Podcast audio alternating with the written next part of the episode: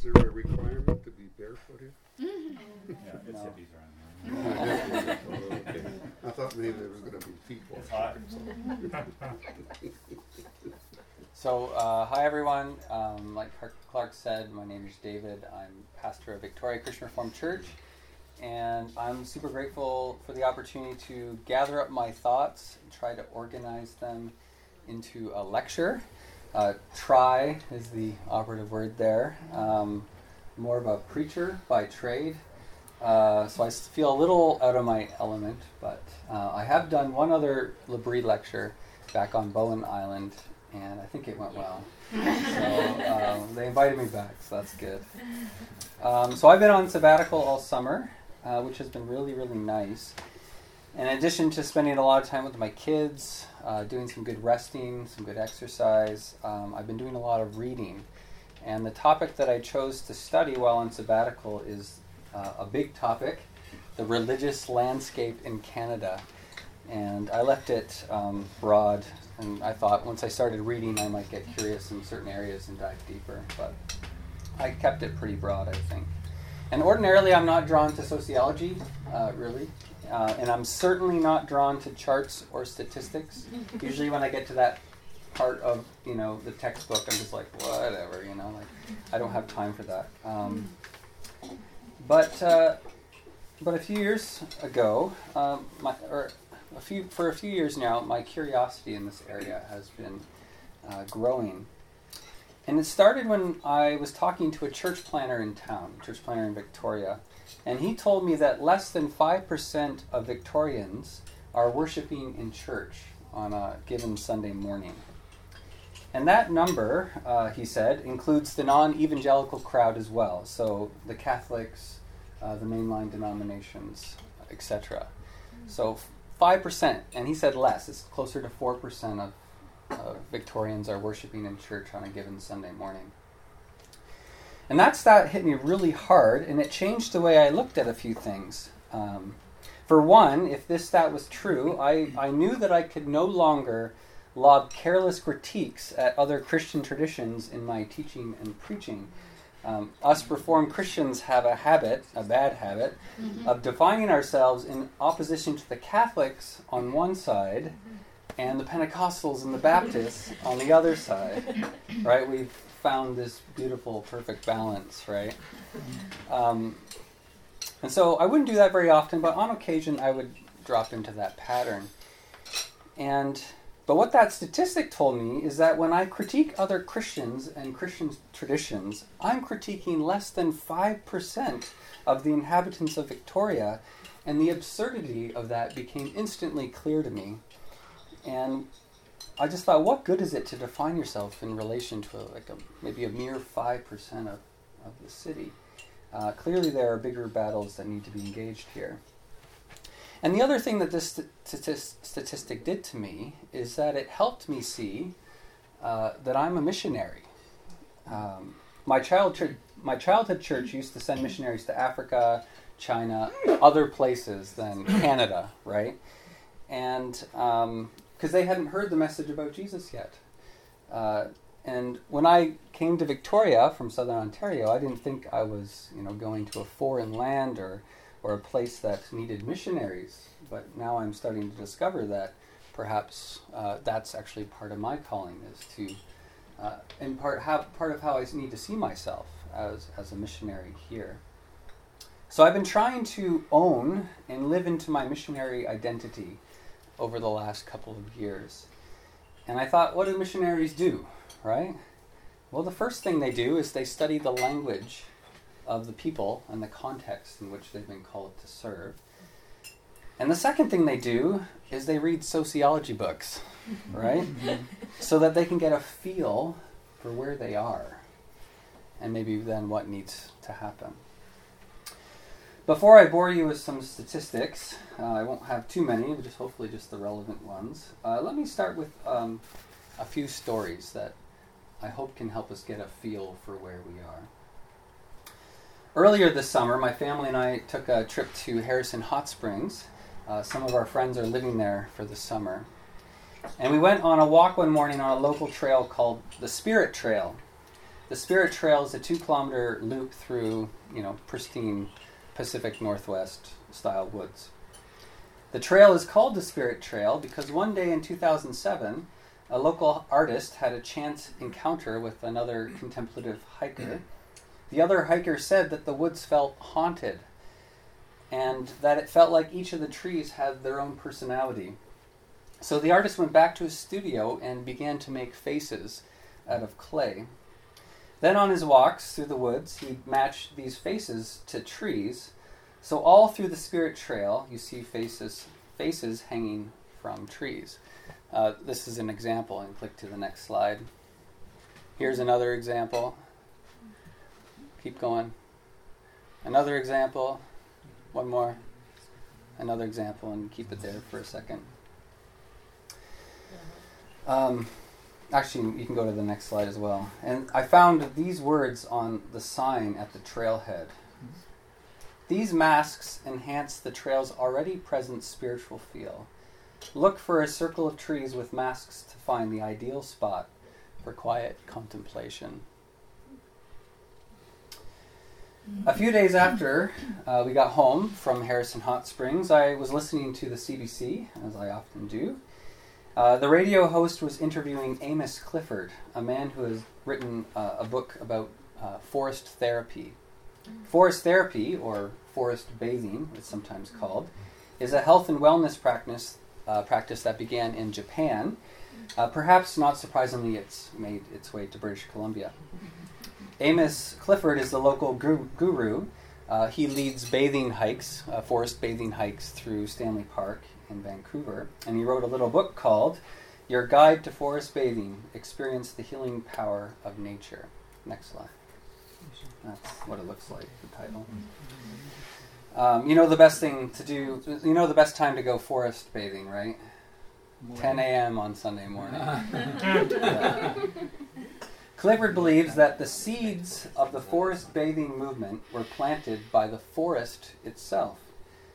Um, next slide.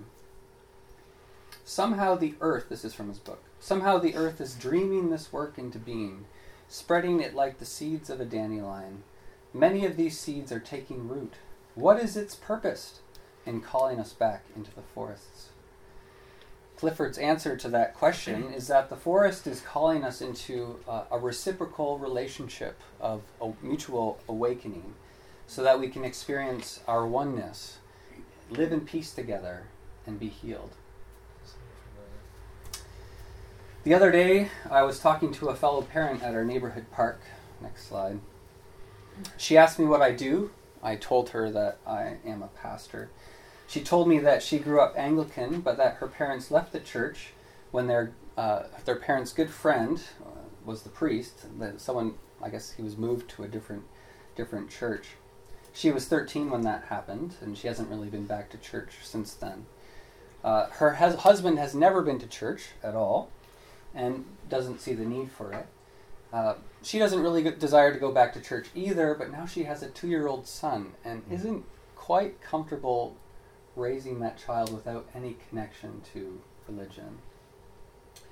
She's not sure what to do. I asked her what she does for work, and she says that she practices acupuncture. Acupuncture, of course, grew out of traditional Chinese medicine, and by putting tiny needles into our body's pores, acupuncturists seek to restore balance into the body. I don't know everything about acupuncture, but that's, that's what I learned on Wikipedia. Um, another one of my park acquaintances makes sure that her kids go to vacation Bible school every summer. She grew up going to Sunday school herself, uh, and her family hopped from church to church to church until at a certain point uh, they gave it up. Um, she really wants her children to be exposed to religion, however, and she said with very concerned look on her face that she's really worried about the future because many parents she knows aren't exposing their their kids to uh, any kind of religion at all. Um, but she believes deeply, deeply that her job as a parent is simply to expose her children to different religions, but does not raise them in a specific tradition so that when they get to be teenagers or adults, they can make that decision on their own. And uh, that, by the way, is uh, very Canadian. I'm discovering very Canadian.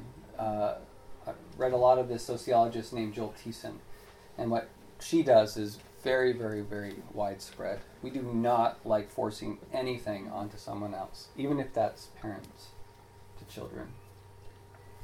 And then finally, last story.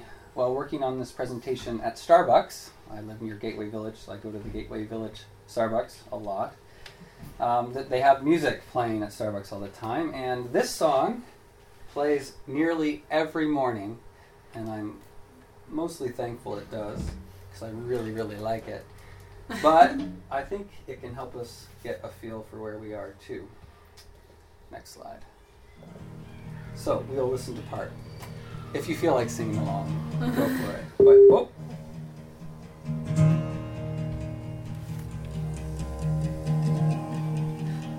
Oh. I was raised up believing I was somehow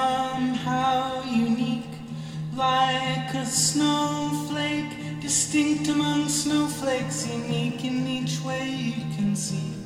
And now, after some thinking, I'd say I'd rather be a functioning cog in some great machinery, serving something beyond me.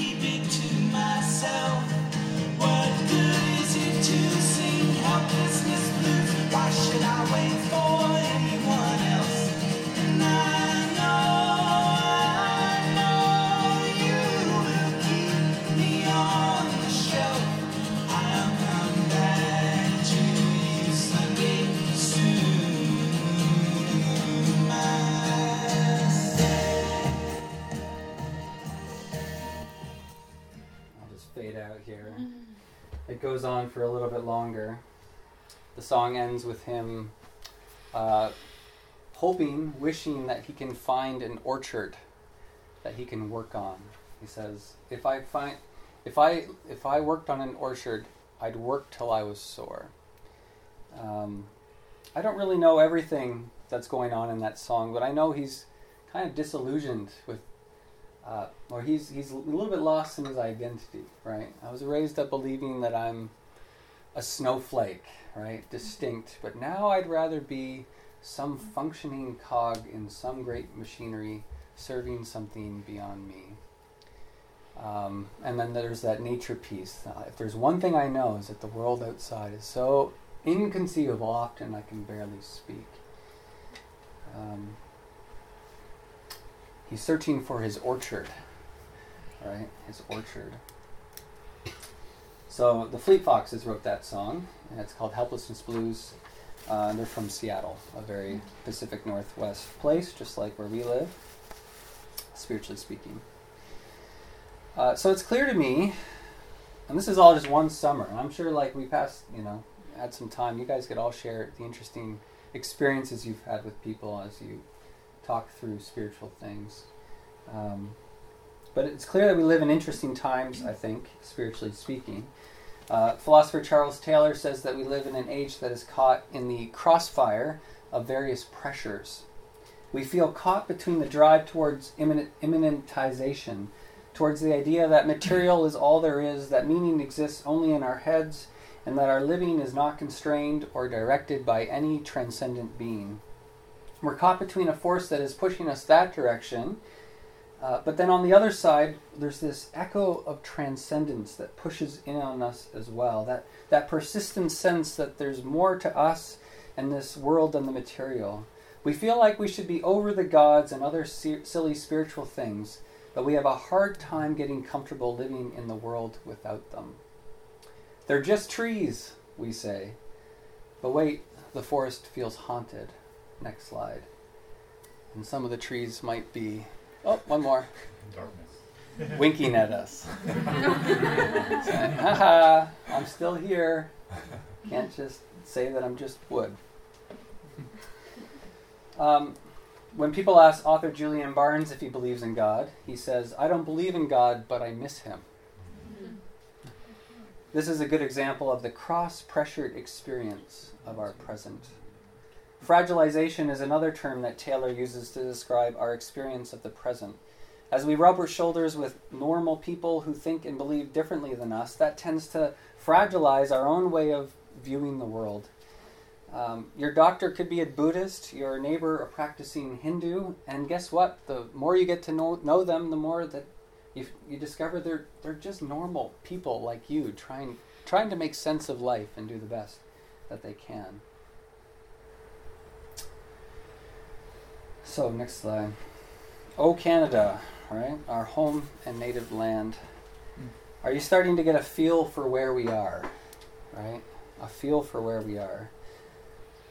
Enough stories uh, for now. Maybe we can tell a few later. I'll jump into the stati- statistical side of things. Uh, I won't give you tons of statistics today, just the ones that seem rele- relevant to me as I was doing my reading. Maybe one more story first. Um, my grandma um, born in Canada a long time ago, and she's been a pretty much, well, a long time member of the United Church of Canada. Uh, and she always told me that Canada is a Christian country. Uh, and before 1970, actually, that was a fairly accurate picture of the Canadian landscape. Prior to the 60s, nearly all of Quebec was, was Catholic, and nearly all of Ontario was Protestant. And, you know, people only really lived in Quebec and Ontario. So, uh, well, that's where the vast majority of people live. Um, our centennial celebration in 1967 was almost like a church service, really. Hymns were sung, prayers were prayed, a priest, a reverend, and a rabbi all participated. Uh, next slide. So this is some. I actually just took this picture with my phone out of a book and made it into a slide. I hope that's legal. Um, but this comes from uh, Reginald Bibby's book, Resilient Gods. He's a sociologist that uh, is big into statistics. Um, so here you see kind of the lay of the land up until 1961, and look just look over at 1961. 47 percent identify as Catholic, 49 identify as Protestant, and then one is Eastern Eastern Orthodox, and then two of other faiths, and that was pretty much just Jewish, I think, at the time. And then uh, just greater than one, I think that's what that means, was uh, no religion. Um, so this is a really stable, like this. This was stable for a long time. You can see way back in 1871. Not much has changed in that area. But things changed during the 60s, right? As Canada was celebrating its centennial birthday, Canadians were quietly exiting through the narthex. Membership in the Anglican Church of Canada peaked in 1964. It's been in steady decline ever since. Membership in the United Church of Canada peaked in 1965, and it's been in steady decline ever since. And those are the big, the big Protestant denominations at, at first. And in Quebec, church attendance vaporized, one journalist said, in the mid 60s. About 90% of Quebecers used to attend Mass, amazing, on a fairly regular basis. that number dropped to 40% in one year. Wow. It was the most Canadian of revolutions, mm-hmm. a silent one. People just politely stopped attending church. In 2011, many Canadians still identified, self-identified as Christian. 60%, 67% of Canadians checked the Christian box on the census form. So it's clear that many in Canada still identify with Christianity. But weekly worship attendance and active affiliation and other um, ways of calculating how people are practicing, right, uh, show a different kind of trend. Here's uh, here's a here's next slide, Brittany. So in 1945, 60% of Canadians worshipped weekly. In 2000, 25% of Canadians were worshiping weekly. So there's a big drop off there. What happened? Um, it's very complex. Um, and actually, I read a very interesting few paragraphs about uh, the role that um, both parents working in the workforce has had on church attendance, but also a lot of other social functions in society as well. That was very interesting to me. But sociologist Reginald Bibby said uh, he, he lays out the key ingredients, and I think he's he's probably right. Next slide, Britt.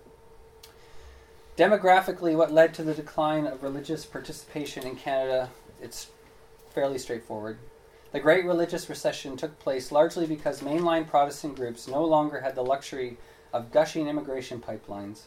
To make matters worse, their birth rates were down, and their policies and strategies for retaining their children's religious part- participation were not always well developed and well executed.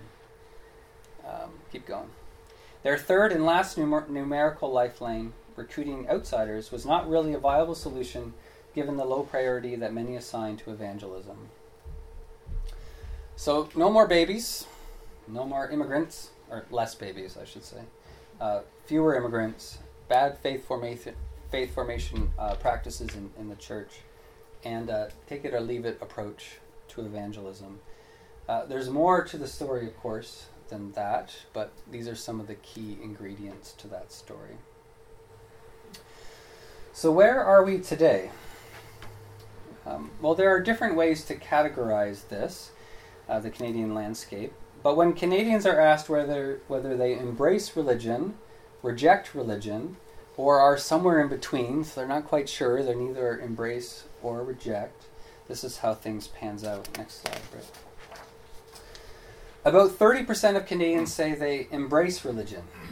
And in this group, this 30%, that's where we get about 23% of Canadians are what we call active affiliates, or regularly participating in the life of a religious community.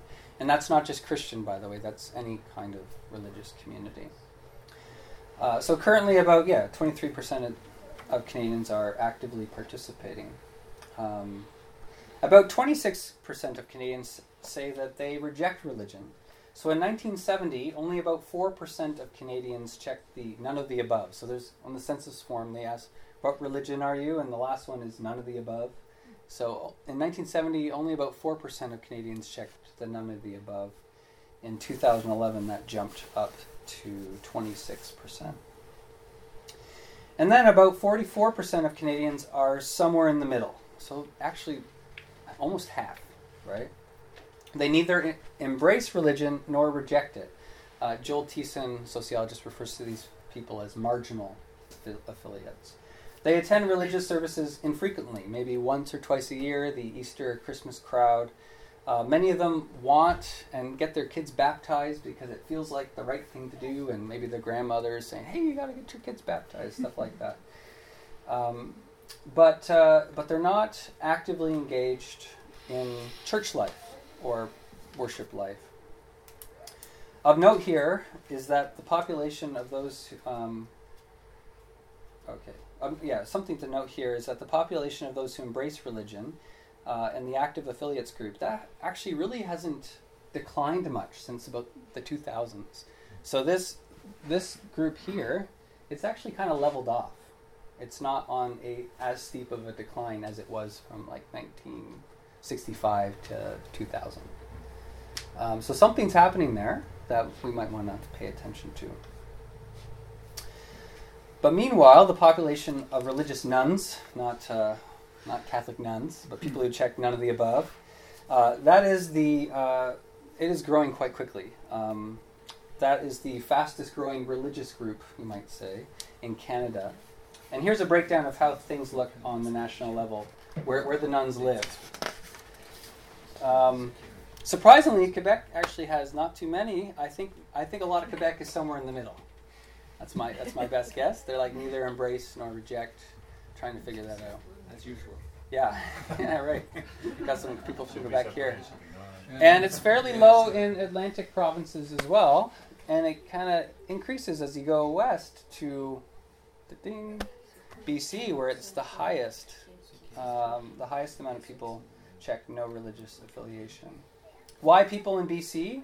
Uh, the different theories are thrown aw- around. Uh, some people say that uh, people moved to BC to get away from their family and, and traditions and start something new. So they say they left their religion at the Rockies.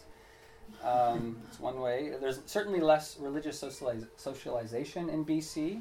Um, so less people are exposing their children to religion. And that actually happened earlier. Um, and a lot of people are like that woman I met at the park. I, I kind of want them to know something, but I don't want it. Uh, I don't want to be too hard about it. Just introduce and see what happens. And then here's a diagram, since we're mostly interested in BC around here. Here's a diagram that further breaks down religious identity in BC. So 44% no religious affiliation, 14% uh, a non Christian religious identification, and then 42%, so still quite high, is Christian identification. And in there you have Roman Catholic 11, Eastern Orthodox 3, other Christian 3, and then you have Anglican, United Church, and then I don't know. That's probably evangelical. I'm guessing evangelical crowd. Um, so that's how things break down. Now this is self. This is what people say about themselves. So a lot of people, of course, say, "Oh yeah, I'm a I'm a Catholic, right? Like I I went to, I got baptized and confirmed in the Catholic Church, or you know I'm, I don't really participate in my United Church anymore, but I still considered myself uh, part of the United Church of Canada. Um, so it's this isn't how people practice. This is just how people identify. Um, but I found this interesting. Even though 44% of British Columbians don't have a religious affiliation, 74% of British Columbians consider themselves to be very moder- moderately or slightly spiritual. And of the 40% of British Columbians who get out into nature at least once a week, 50% of them consider it a spiritual activity. Um, so now we can see why forest bathing is such a growing thing here in BC. But interestingly, only 13% of BCers participate in religious, religious services on a weekly basis, and an additional 4% participate on a monthly basis. So add that up 13 plus 4, what's that? 17? 17% of British Columbians are in church at least once a month, um, and 13% of those are just about weekly. So I, you know, uh, there's more British Columbians having spiritual experiences in nature uh, than church. Of course, those groups could be combined a little bit because I actually have lots of spiritual experiences in nature, and I also go to church once a week, right? So I could be part of both of those crowds, or I am part of both of those crowds. Uh, whoop, goodbye. Okay. One sociologist named Joel Thiessen, who I've mentioned before, uh, I think he's really someone to watch in this area. Um, he is really interested in the rise of the, the nun population in Canada.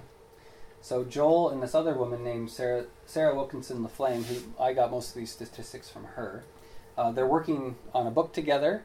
Uh, she is the uh, quantitative person, and he is the qualitative. So he gets out there and does all the interviews, and she crunches the numbers. And they are quite the pair. It's awesome to see what they're up to.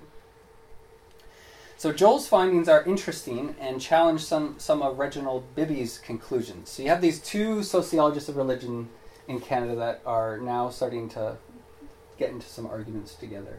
Um, but they, yeah, they're just some friendly arguments. Um, Bibby believes that the hunger for religion in Canada is strong. And he has a number of reasons for believing this. Uh, statistically, Canadians still desire what religion provides meaning, purpose, an understanding of the afterlife, activities for kids. Like he sees, and he sees that 50% of people, or that 44% who are so so about religion, and he thinks, huge opportunity for the church. He's a Christian. And he says, if the church can provide the right supply, we will find that the demand for religion is there. So he uses supply and demand. Mm. And saying the, the, the demand is out there. The problem is that the church hasn't risen to the occasion to provide the appropriate demand or the pro- appropriate supply. But Joel, through his qualitative research, so his interviews, has come to a different conclusion. His con- conclusion, his conclusion is that the demand is just not there.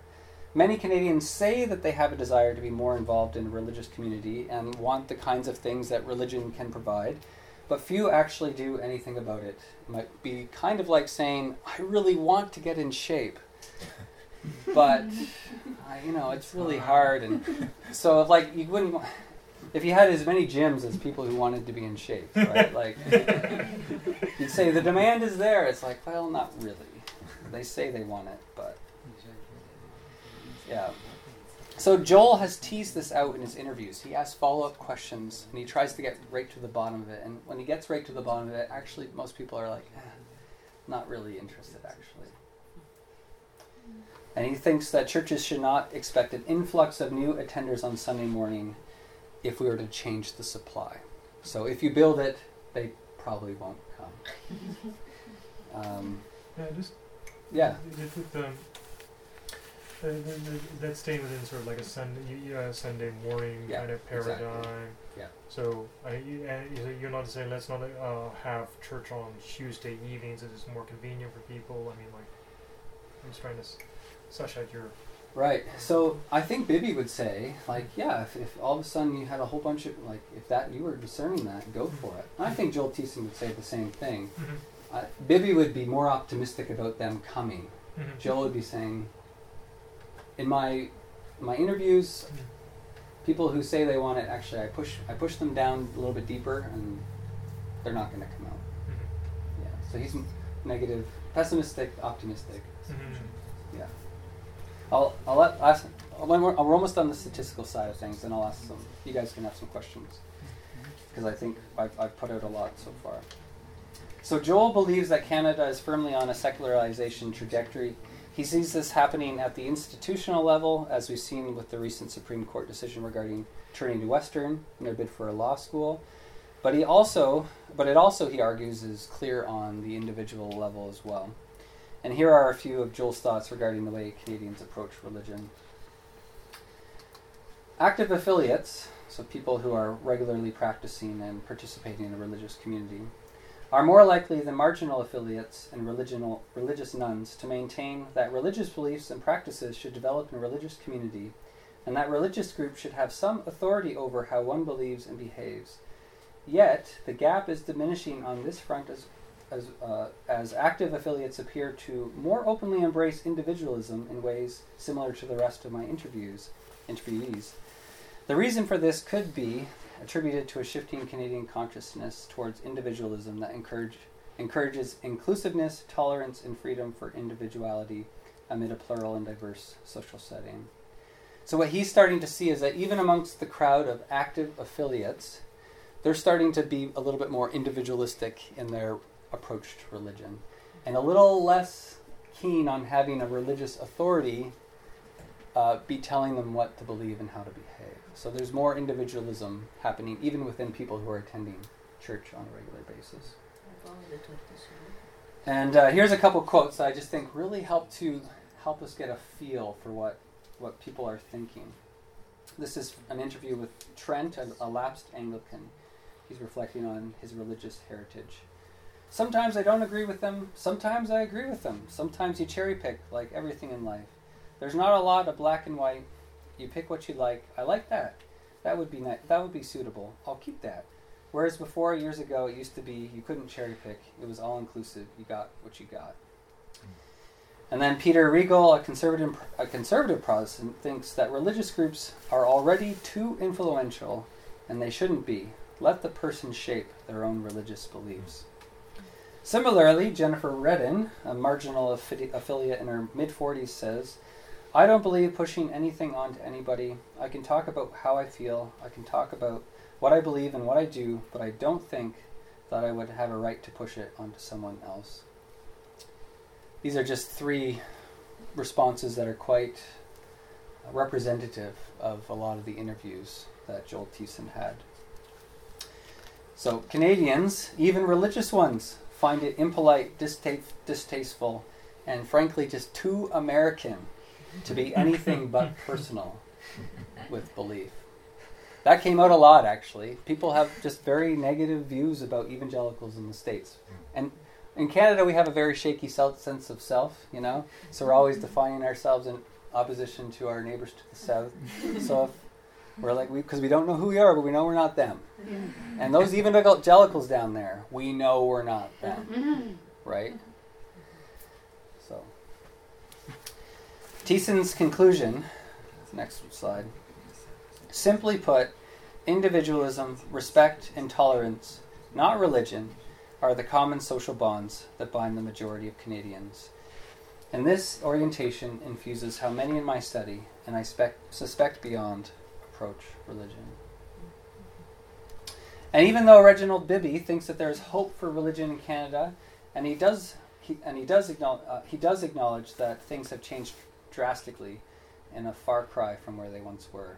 Next slide. viewing religion across Canada these, days is like viewing devastation after some tragedy has hit. It's as if a fire of secularization has devastated much of what, through the early 1960s, was a flourishing religious forest. Uh, next slide. This is a picture of my grandma's United Church in Cambridge, Ontario. Um, they had their last service last, last October. The mm-hmm. church has shut down. The remaining people have moved to another United Church. Um, she had, she worshipped and sang in the choir for 45, 50 years at that church. So, a sad day. I'm sure they'll turn it into condos or something, right? Maybe it'll be a time for this. Yeah. Mm-hmm. So while things aren't looking good for Christianity in Canada, there are a few bright spots, and I'll just point these out and I'll take some questions.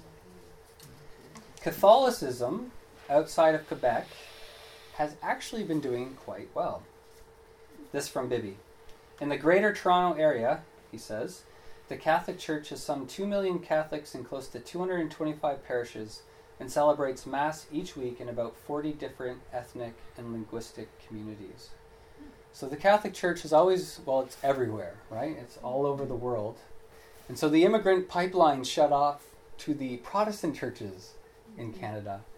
But now countries like uh, the Philippines are coming to Canada and they're largely Catholic. So they're providing an extra boost to the Catholic Church in Canada.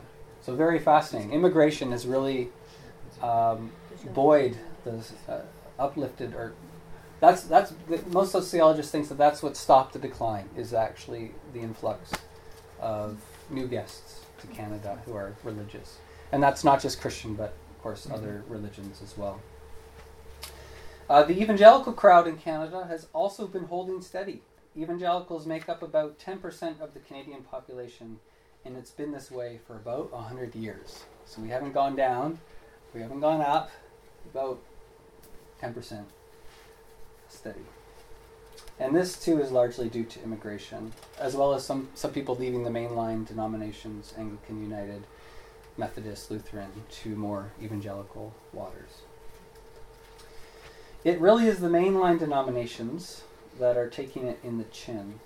Uh, their influence in can- Canada has changed uh, significantly. And here's an interesting t- statistic, I think.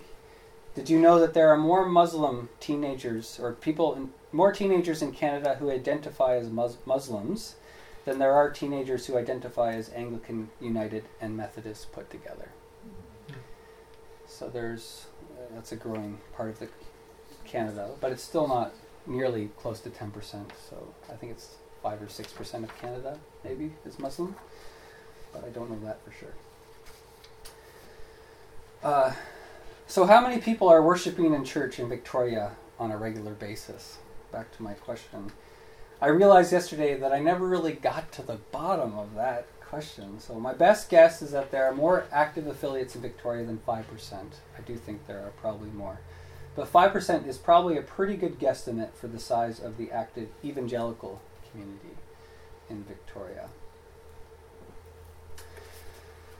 So any questions on this section? I have a few concluding thoughts that I'll I'll share afterwards, but I just put out there a bunch of statistics. Mm-hmm. Are you wondering about anything or anything you'd like to hear again? What were you saying Okay. about statistics right when you started? Like uh, at the beginning of the statistics section? No, right at the beginning of your speech.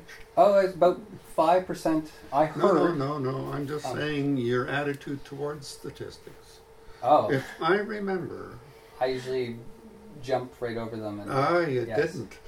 I didn't. No. Yeah. Anyway, I just wanted to highlight that. Yeah, I know. But to me, I'm, I'm growing in my love of statistics. All right, be careful. Yeah. Not love, just interest, I guess. Yeah.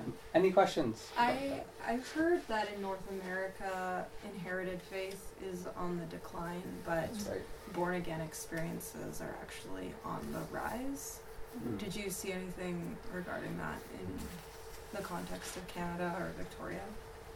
Um, no. Uh, one statistics that I didn't put out there, um, I don't know if it would impact your question, maybe. Maybe about the inherited faith side of things. Um, but out of all the countries in the world, Canadians actually are the least likely to share the faith of their parents. Uh, or the older generation, I should say. So we're, there's a 28 percentage point gap between what Canadians over 45 believe and what Canadians 19 to 44 believe. So there's a big gap there. Um, so that might speak to that inherited faith, kind of just not. But then I, I don't know. Yeah, and I would imagine that it would be skewed because so many religious people in Canada are immigrants. Right. Their children aren't raised with a similar mindset. Yeah. Unless they're Muslim. No, No? I have a lot of friends in Oh, Toronto. really? Well, that's interesting. who have been raised by Muslim immigrants, and I find that I have more com- in common with Oh, them Oh, than I do my secular friends because they've been raised in uh, m- morally structured, Right. uh, like psychic environment where there's there's this structure that they can either take or leave, Yeah. and I relate to that. Yeah. And a lot of my uh, friends they have decided to leave their Muslim faith or adapt it in a similar way that I've adapted my Christian faith from what my parents profess. Right. And that is without consequences to their relationships with family and I would friends? say it's mirrored um, on Christian and Muslim side. It depends on what the parents are like and what Right. the family culture is like. So Exactly. if they're really conservative Christians or Muslims, there could be repercussions. But a lot of people who move to Canada obviously have to compromise a lot because Totally. they're entering a new It's culture. such a- so. Yep, Yeah. interesting. Was there any parallel between? Um, did you read anything about America in terms of just in in relation to like? Is it also on the decline? Is it? Yeah, I didn't dive too much into that, other than some things that I found on the internet recently. Um, got a lawnmower, um, something. Okay, okay, but um, no, I don't. I, I don't know. I, I know that sociologists actually have a hard time figuring America out. Um, some people say it's on a secularization trend as well. Others say no, no, no, that is not happening. They point to all these reasons why. And I even the most recent article I read said that um, there's a, there's a growing number of younger folks in the United States that are taking their faith very seriously. And that was the last thing I read. So I'm like, I don't really know what's going on. Yeah. It's interesting because uh, I mean you were talking about your grandmother and uh, saying that Canada was a Christian country, Yeah. and I was surprised to find out uh, two things about Canada. That one, Canada Day was called Dominion Day. Yeah. uh, originally, and secondly, uh, the "O Canada" anthem. It has like four or five verses that are mostly about God. Yeah. It's a Uh, prayer. Very Yeah. surprising to me. Yeah. Uh, Martin Noll wrote a book called "Whatever Happened in Christian Canada." Yeah. This is, and he thought it was related to two major things, if I read him rightly. That it is that Canada became bilingual. I don't know how that affected it exactly. But secondly, that Trudeau also uh, removed the Catholic Church from the education system Yeah. and politics. So he separated church and state in, in a real way with the Catholic influence. Yeah. And as soon as that influence was gone, people felt more free. I mean, there were more social circumstances going on, but anyway. Yeah. That was a book I had not read, and it was on my list, but I didn't Yeah.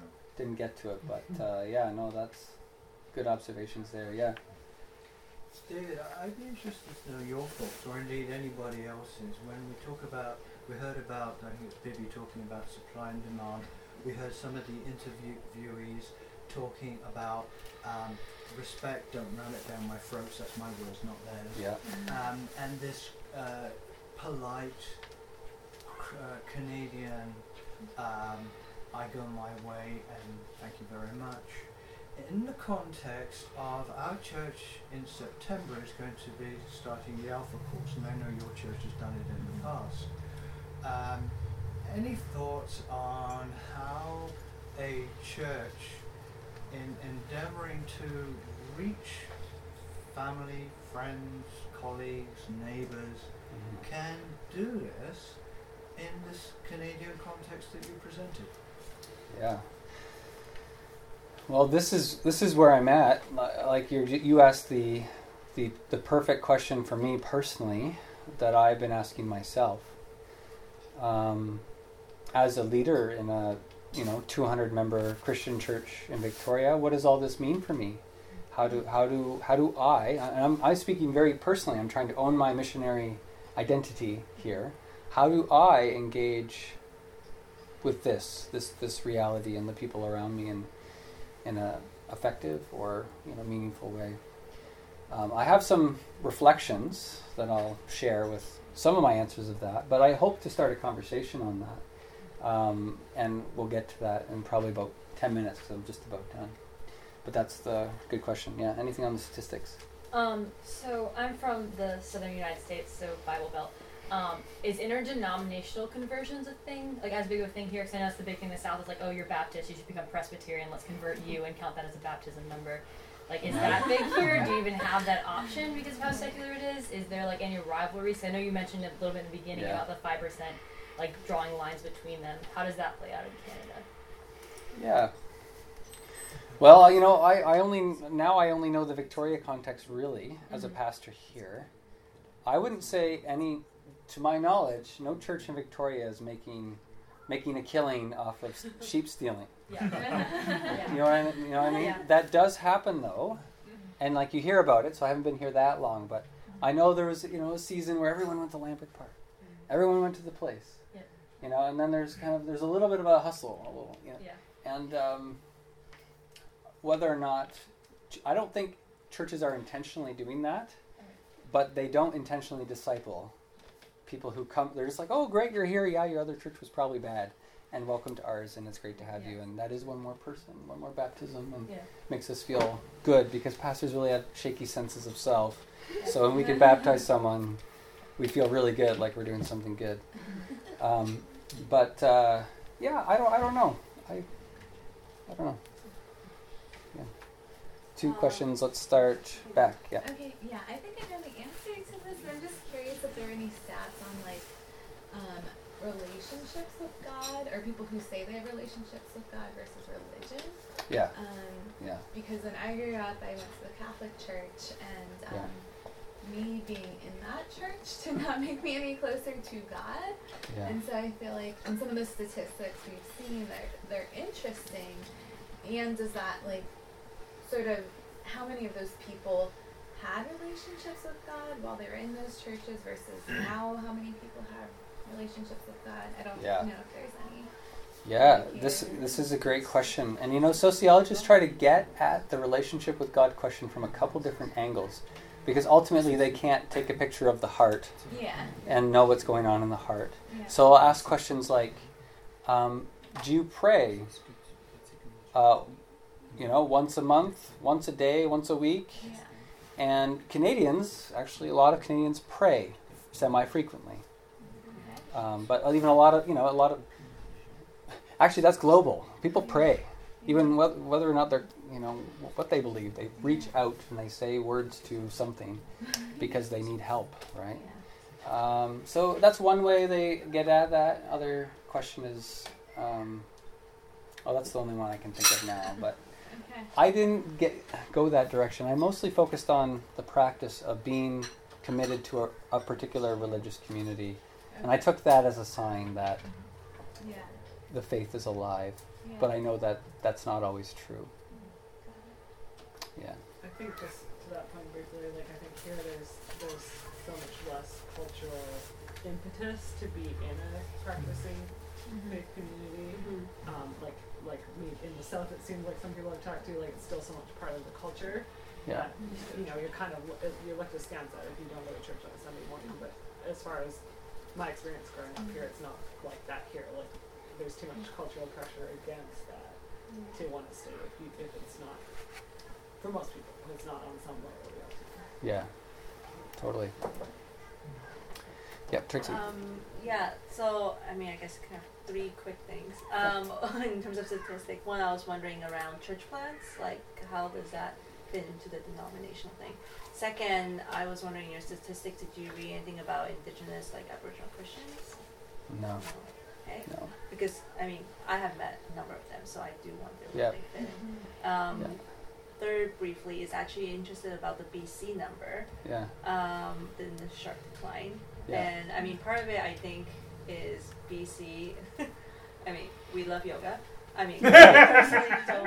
I Yeah, yeah. several times, but I mean, I think in terms of the spirituality around yoga, Yeah. it's like I live in Vancouver. It's like everyone's wearing yoga stuff. Yep. Um, and there's like a yoga studio every other block. That's and right, Do I, yeah. I, so I do wonder in terms of like even thinking de- defining the word religion and spirituality because I think it's quite high spirituality, but I think when we define religion in those particular denomination, then I can see it totally decline. But yet there is still like, and we do have lots of nature, Yeah. and so there's lots of nature yoga retreat everywhere, and spirituality kind of centered Yeah. everywhere. So that's kind of like yeah, my sense a little bit.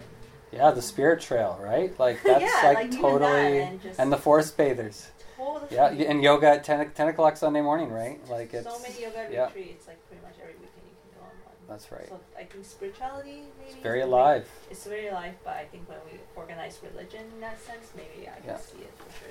It's that it's that authority structure Mhm. and exclusivity is a big thing. yeah. Uh, uh, we we just do not like that, Mhm. and um, yeah. Well, let me offer some things that I find myself. Oh, sorry, you're over here. Well, uh, Yep. I think this is dragging on, but I, I do want to uh, split a hair here Sure. The uh, conversation going on between uh, Bibby and uh, Joel. Hill- yes. Yeah. Uh, just because as uh, Dahir talked about, uh, Joel talked about this uh, thriving forest, forest here, Yeah. um, and to draw like uh, the difference between like a Christianity and a Christendom.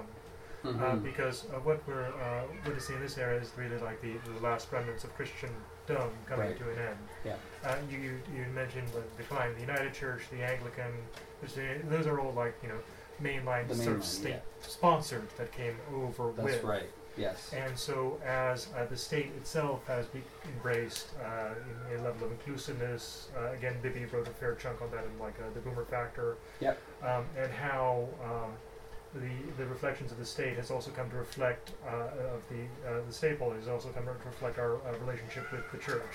So uh, churches of all, like uh, the Anglican United have especially become more inclusive in terms of like uh, yeah. who can marry, who can accept communion, and for, for those things there has been like a uh, uh, there, that's also had a shadow side just in terms of the level of delusion of the uh, dilution of the, the theology as well. Right. Um, so um, and you look over to the Catholics, firm lines, evangelicals, pretty firm lines, and so we can see sort of people going towards higher ground, if you will, like uh, firmer and surer lines, Yeah. um, which I think would be uh, looking towards more of a, a firmer spirituality. Mm-hmm. Um, and that is, I think, a part of what we're seeing in uh, the, the rise of the nones is that they're they're now allowed to believe nothing, Right. um, like, believe something, you know, just Yeah. describe per se, um, Yeah. and uh, that they're also going towards places that actually uh, have a solid message. Uh, I, I say that as an, uh, as an Anglican who has Right. liberal critiques of my Gothic church. Yeah, yeah, and uh, I mean, I'm going to mention this too, but um, Thiessen notes that if this were just uh, changing the supply to Mhm. try to engage the man, well, there are actually a couple churches that have gone that direction quite, whether it's intentionally or just kind of with the flow a little bit, Mhm. um, to say, well, this is this is the trend. This is we'll go along and Mhm. sort of all are welcome, you know. Everyone Mhm. come. There's no barriers here whatsoever. W- wide open doors. But then, but then they're they're closing down like this one. Wide. This was a wide open door church, and eventually no one came in the doors. Mhm. Right. So it's uh, interesting. They changed the supply to try to meet what they felt was the demand, Mhm. and uh, When you make no demands, you get no people. that's right.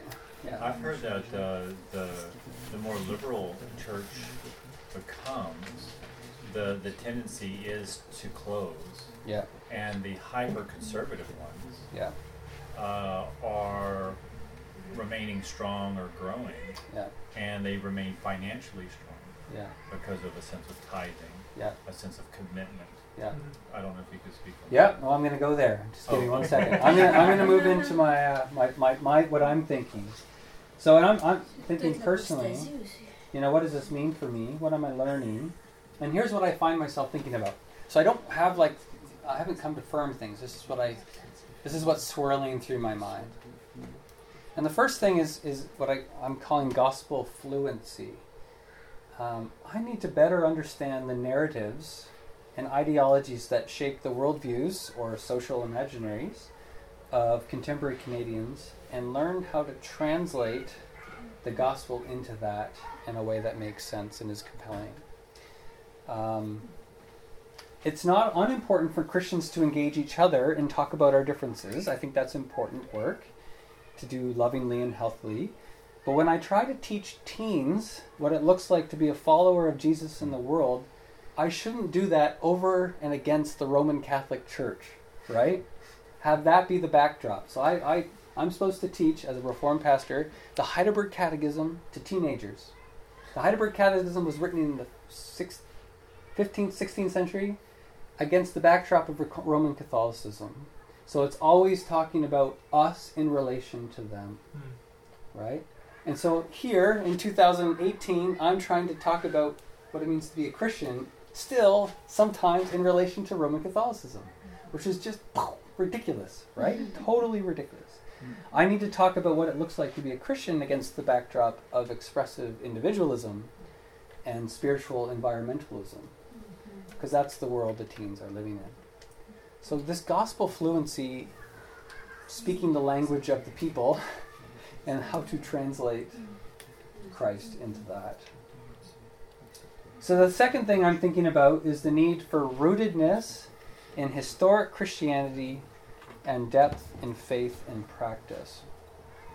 So, David Haskell and Kevin Flatt, uh, two sociologists from Ontario, did a study on the traits of growing and declining mainline churches in Canada, actually in Ontario specifically. So, this is what you're talking about, Clark. Uh, their paper was called Theology Matters. And in the paper, uh, they discovered that there's a relationship between theological conservatism and church growth. Um, they actually had a hard time doing the study because they there wasn't they couldn't find as they needed to find a, a sample group of growing churches, and they, they they could they couldn't find enough, so they just found as many as they could. Um, and what they discovered about those churches, and these were this is part of the mainline community, so Anglican United, Lutheran, Methodist, um, is that there's these these the pastors believe what they preach, they trust Scripture, they believe in the Apostles' Creed, and their churches, the people pray, and they're committed to evangelism. So they're committed as a community to evangelism, um, and very intentional in living that out as a community. So, and I think doctrine here, sometimes we get negative about doctrine. Uh, doctrine is not, so I, what I mean by historic Christianity is like the, the truths of the faith, like that has been passed down through the century, centuries. And it's not just merely about so we think the right things. You know, if doctrine, if laid well out, laid out well, protects it protects the gospel. It's the structure that protects the gospel, and um, and that's worthy of protection because it is, says Paul, the power of God unto salvation. Like we do not have power as churches without the gospel. I mean, yeah, we just do not. And I think the Christian community, this is actually an opportunity for us, for me, for all our churches, or whatever, uh, if maybe you're not part of a church, but certainly for the Christians. Uh, it's an opportunity for us to clarify our relationship with Jesus. Do we really believe that people really need him? I mean, that's the question. Do we really believe that people really need him? Uh, do we, you know, does he offer something that only he can offer that people really need? And I think we're forced to ask that question today. Forced. And how we answer it will depend, uh, you know, depend that, that'll clarify the direction we go. But um, we need to we need to come out clearly on that question. And if people really need him, then we need that's got to be central to our mission. Okay, I'm losing my way here. Um, uh, and I'm not talking about just theology here, but also like a depth of spiritual practice. I think now more than ever, I and my congregation need to be drawn into the Christ narrative. And so our worship, it cannot be sloppy, like, um, but deeply rooted in, in the practices of the church. We need real food, not fast food. Uh, and Gordon Smith, who I took a class with him earlier in the summer, he talks about the need for real time communion with the risen and ascended Jesus. And I thought about that a lot and have been trying in my own way to practice what does real time connection, communication, communion with the risen and ascended Jesus look like? Um, and and how do I how do I make that a part of my life? Um, for the sake of just integrity and uh, and power for myself, so that I can continue uh, in my missionary identity. So there's just a few of the things I'm thinking about there. The other thing, uh, two more other short things. Uh, the need to be, for me personally, to be an encouraging person. Um, and I, by encouraging, I don't mean simply letting people know that they're doing a good job or, or affirming their personhood. Uh, I mean, that's, that's good stuff too. But by encouraging, I mean encouraging people in the faith. They might be the only Christian at work. They might be the only Christian left in their family. Um, they could be feeling just kind of overwhelmed and lost. How can I, in my preaching, discipling conversations, grow in my capacity to speak a word that lifts up a brother or sister in the faith? I think we need to be encouraging one another, uh, but I certainly need to be doing that. And then finally, I'm thinking about the need for friendship deep, meaningful, honest friendship. The purpose of this friendship is not evangelistic in nature. The goal is not conversion, but human to human connection. The goal is that I bring my whole self, my whole self out in relationship with you, and you bring your whole self out in relationship with me, and we connect, we talk, we try to make sense of life together. And for me, bringing my whole self out in relationship with you is, is to say, I'm a pastor. yeah, right? I, I, always really like to say that out loud. But to, and, and to say, I believe that I really, really need Jesus. Mm-hmm. And that he is something that only he can offer, and I need it. So that's me being 100% honest about what to another person.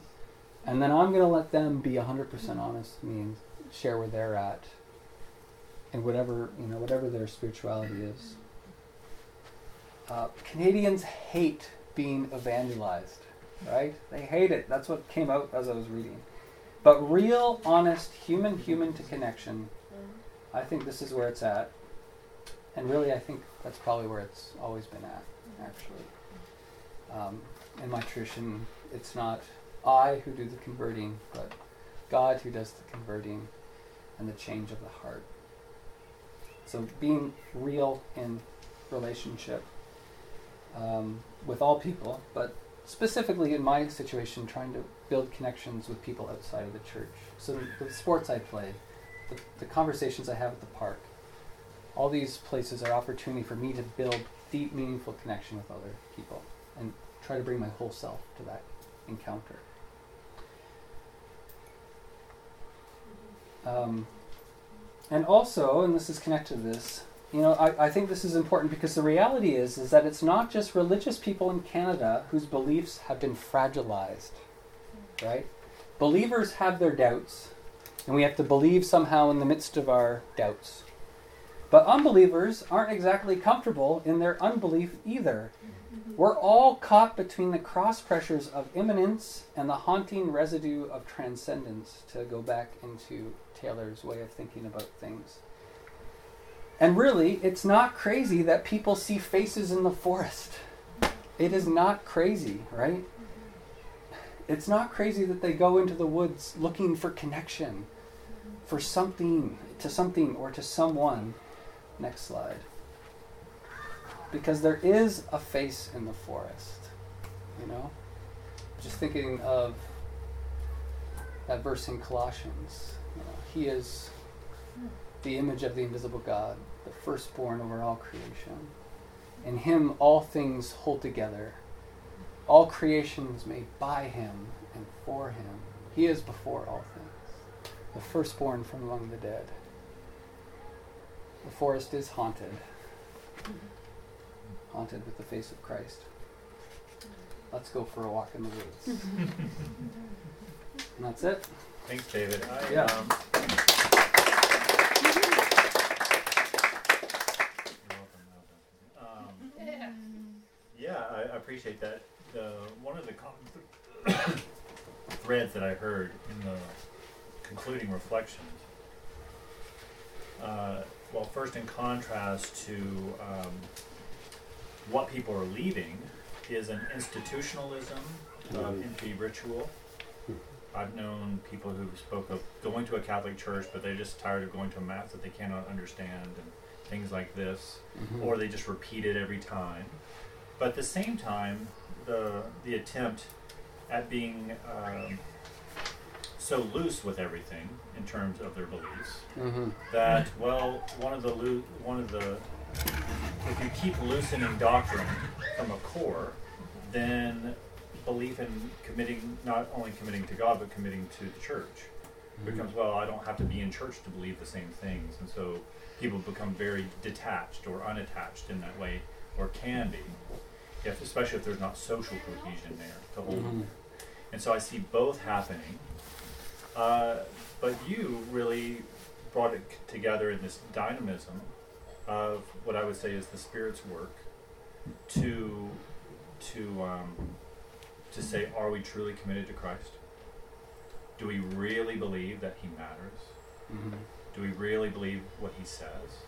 And all the principles that build around that, this, the community, the proclamation, uh, the investigation, and also the openness to others. I mean, as Paul was, I mean, he was a deep believer in Jesus, but also a deep reader of Stoicism, Epicureanism, looking at artwork throughout the city in order to do the sociological work that you're doing. Right. You have a commitment to Jesus, and you are really wanting to know people.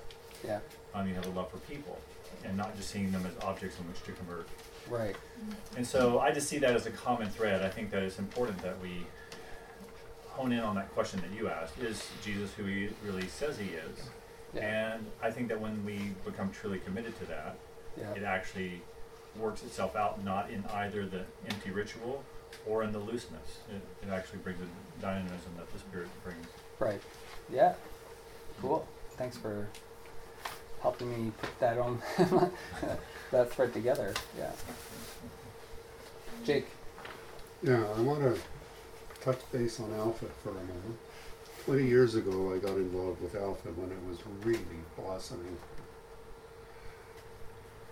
I wouldn't run Alpha myself again today from where I'm at, but regardless of that, the key thing I found in Alpha, and I think the key thing for the church, is Alpha concentrates on dialogue.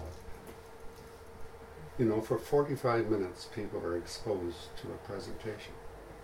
The next 45 minutes, they sit in small groups mm-hmm. that take a while to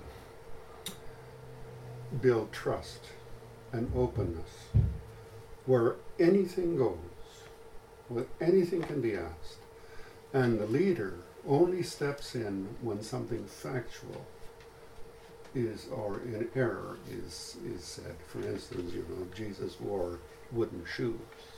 No, he didn't. There's no evidence of that. That's what I'm getting at. But the question that comes up, that I found came up, first of all, I don't believe the Bible any more than I believe the um, what the Muslims read. What makes the Bible what it is for people? And uh, the other question they have is Is Jesus really God's Son? When we live in a universe where there are more stars than there are sand grains on this planet, and He, the Son of God, comes to this planet? I mean, those are the kind of questions people are asking today. And sometimes you have to be honest and say, I don't have an answer. You know? And the third thing I want to say is what you just mentioned and what you referred to. We don't increase the church membership. The Holy Spirit does. Nothing we do, but everything He does. But there is a partnership in that process. Yeah, because our work is not meaningless. No, no, no. We're you know there are things that we do that the Holy Spirit won't do. He's not going to make sure that the building isn't going to collapse. That's your job, you know. But when they worship Him, it's the Holy Spirit that converts people, Right. and that's what we have to rely on, Yeah.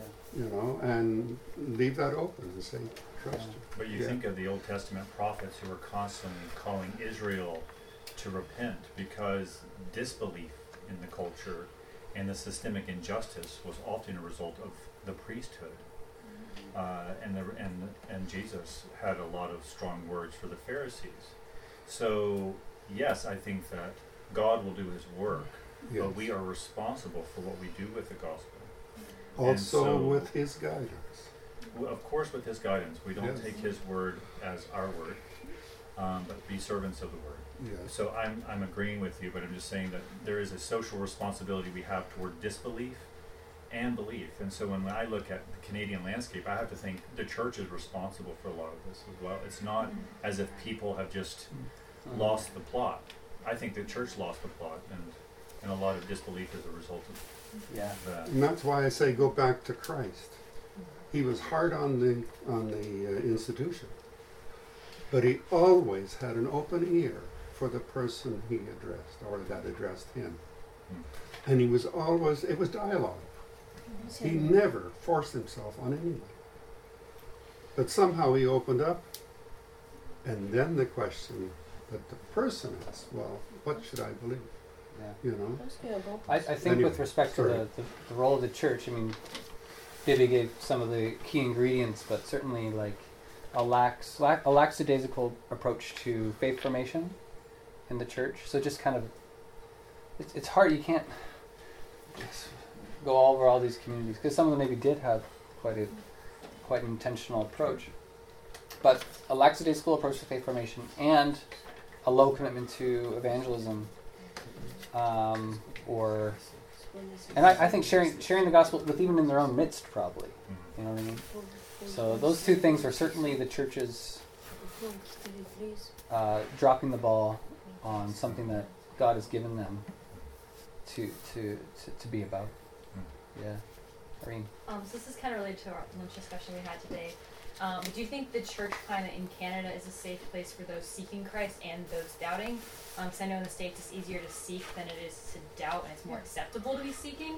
And with that, do you think the culture that is very tolerating and very individualistic um, makes it uncomfortable for people to reconcile their doubts because of a pessimistic view of beliefs? Whoa, say that again. Um, Should roll it down. so Yeah, it's- yeah. Um, so the last half being, do you think the tolerance and individualism of the society uh, makes it more uncomfortable for people to doubt because it's a pessimistic view of beliefs, and that's so like frowned upon here to have a pessimistic view of anyone's ideas and even your own? um, It's really loaded. You don't have to address all of I'm it. not sure. I, I'm not sure. I, I, I'm just not sure. I'm, I understand. No one asks me cer- questions after sermons, people. well, they do Maybe sometimes. should. but They, they Maybe should. you yeah. should. Everyone just Really? leaves. Good, good sermon, I don't pastor. quite understand the pessimism. Yeah, yeah. So, well, uh, yeah. someone else rephrase I that. can try and rephrase it because Yeah. I thought this discussion. So Yeah. we were just we were talking about um, judgment in our lunch discussion today, and judging other people, and um, and it was a lot of us struggle with that, both with judging and with feeling judged and, and feeling uncomfortable with those judgments. And Mhm. so, um, so what was just coming up is how how churches should make judgments against people's behavior. Um, Mhm. Mm. and uh, and so I think it's just something we're trying to wrestle through. So I think part of this question is that um, is this this this fact that we don't really like to judge other people's behavior, um, Internalized. yeah, contributing to is it is it helping or is it not helping um, in church? Yeah. Well, that's a good question. Um, yeah, I can only kind of speak of my own context. Like, I'd say, like, um, there's certainly a low in my own church. Mhm. If someone were to come out uh, doubting, Mhm. like I have big, I have big serious questions. Like, I think you probably they'd get tons of empathy. Mhm. Like, they would, it would not be like, it would not be frowned up. There might be a few people who wouldn't know how to engage that very well. Yeah. But most people would be like, "Well, so do I. Let's talk." Like, there's there's there's there's an openness to have those hard kinds of conversations. I wouldn't say people would look down on someone for having doubts. Um, and I think that's mostly because most most of the families in my church, um, there's very few where the faith is intact Mhm. most of them are not like that actually at all.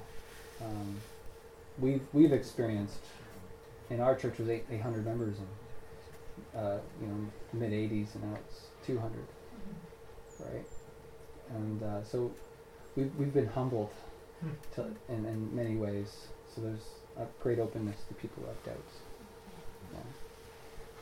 Think That's an interesting question because I'm also from the United States, except a very different part. I'm on the West Coast, Berkeley, very liberal.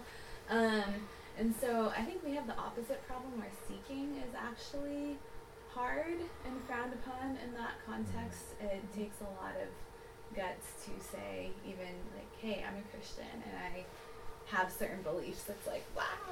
Right. You know, so I think I don't know. It's just interesting to look at different contexts and Yes. um, also to just encourage you. I mean, I obviously can't speak for everyone or everywhere, but I have been fortunate enough to be in many different states and to visit many different states. And I found it really interesting. I felt like God keeps bringing me to churches that are remarkably similar. They're all non denominational and they're not like people related to each other. They're they're God related to each other, you know? Mhm. And sort of the model that they've had in every single one of those churches, the growth has been exponential. It's full of young people. People are worshiping, they're praising. There's so much life. There's so much Mhm.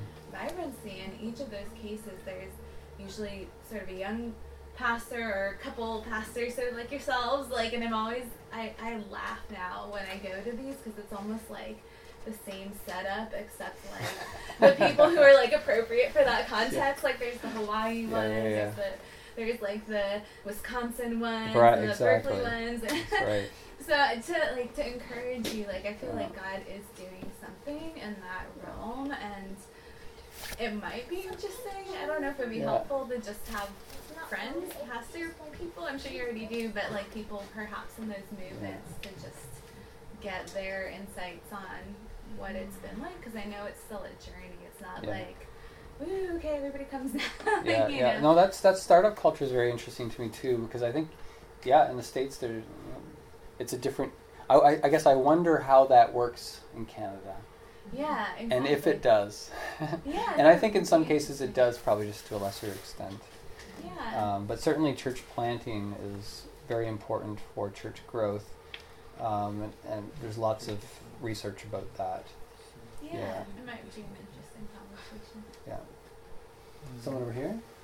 Yeah, uh, just because this has uh, come up, we, we have a good Canadian American divide, and it's it's uh, worth noting that like um, Taylor does spend a fair ch- uh, a section in secular age going over American exceptionalism. Oh, okay. There is uh, like like America is quite an exception when it comes to its religious fervor to Yeah. the rest of the developed world, and particularly like Canada has always followed a bit more on the uh, the UK trend. We Right. culturally uh, we are closely bound Yeah. to our uh, colonial forefathers than Yeah. uh, than we are to our American neighbors, and so like the uh, the how religion plays out here is, is vastly different to uh, that side of the border. Yeah. Yeah, it's like in these interviews in Joel Thiessen's book, it's like, oh, we're not like one of those. That's like, we're not, we don't want to be like our American evangelical. Well, Charles, uh, what's his, uh, George Grant has a joke about, and it's, it's haha, a joke. It's like uh, Canada was born out of uh, two groups, uh, the British and the French, who did not want to be American, Right. uh, which, which has defined a fair chunk of our politics. That's right. Yeah. yeah so there's differences there. Yeah. Did Uh, do you have any uh, statistics about uh, the number of people in Canada who are believers but don't go to church at all? I don't. Oh, oh, is it off- I don't know for those sure, but I know in 2011, 67% of Canadians self-identified as Christian. So that's Christians, Catholic, Protestant, mean they- and then about 23% of Canadians are actively act, called active affiliates, actively involved in a particular Okay, yeah. religious communi- community. Now that includes Christians and Muslims and Hindus Yeah. and all all the rest. It's hard to. So 67 down to 23. Uh, no, I, we have to. that's separate probably the whatever that is. 67. To, so I'm not very good at math. 44? Is it 44? Because that would be the amount of people that are so-so about religion, right? groups. Okay. Yes, who neither embrace nor uh, reject. Well, it, it all works. and, um, Sorry, go for it. Follow up. Sorry, that, that it was a part B. Uh, uh, yeah, you said that Canadians don't like to be evangelized. Uh, do you have any statistics or studies? It only came out in the interviews. Oh, okay. So all the, the qualitative research that uh, that Joel Thiessen did. So he interviewed about hundred people in Calgary, and that was just came out again and again and again and again. It was Straight mostly out in, in the West. He, he was pretty much he said yeah he realized this was a weakness in the study, but it was only in Calgary. Okay. Yeah, There is a Is yeah. big difference. And he, he tried to uh, in Quebec, we, we realized that in the last years that uh, people are very happy to be evangelized. they want we to talk. share the gospel, we're very short, two minutes, but they, they always say thank you. And on out of 60,000 people in one year, 1% only were negative. Hmm. It's a very, uh, Yeah, so you, that could just be, you know, sometimes it's yeah. you don't really know It until might, you yeah. try, right? I guess. Um, I would be interested to know how it works in other provinces or in different yeah, places. generation as well. and it's also that's the kind of thing where um,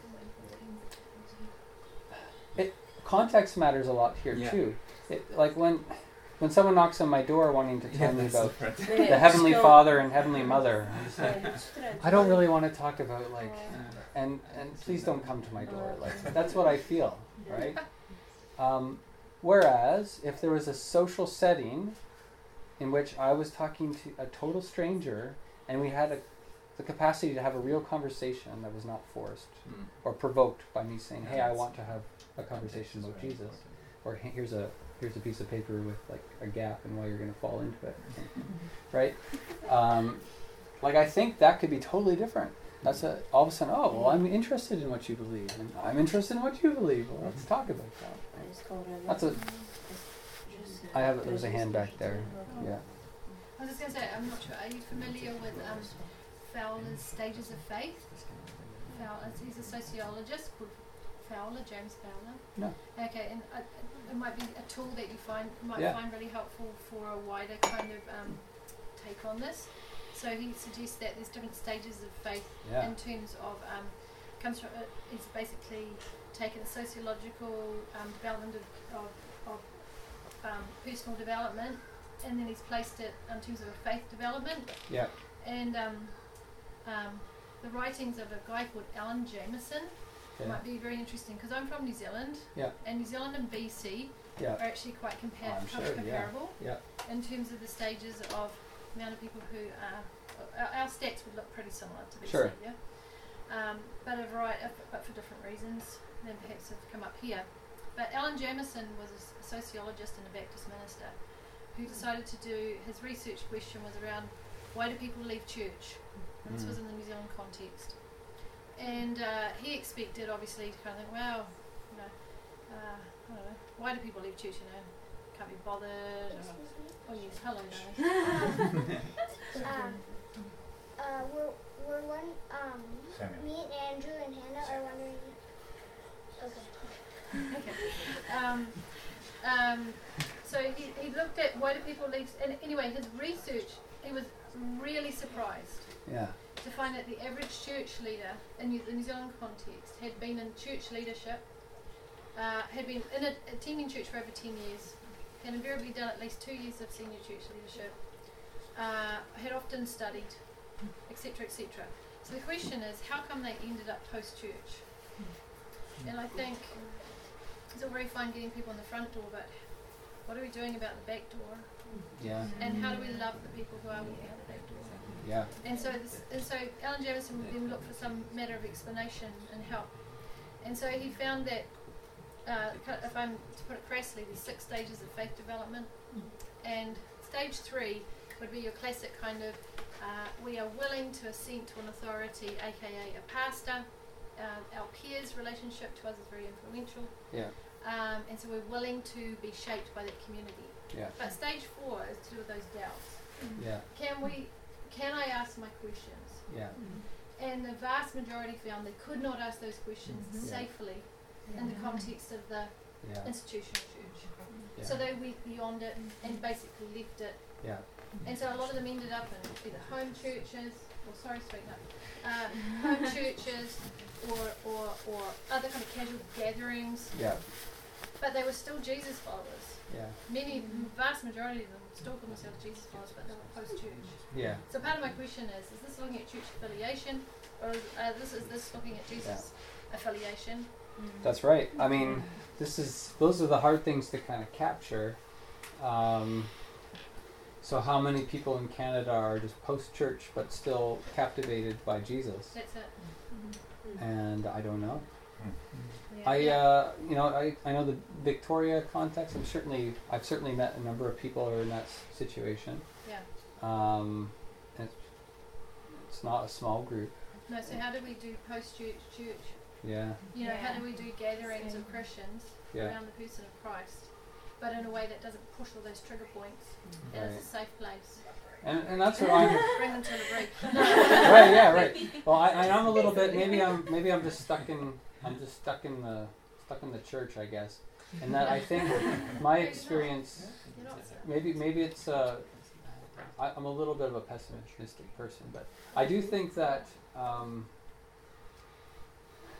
whatever kind of post-church community of Christ followers, just it's just a new church, Yeah.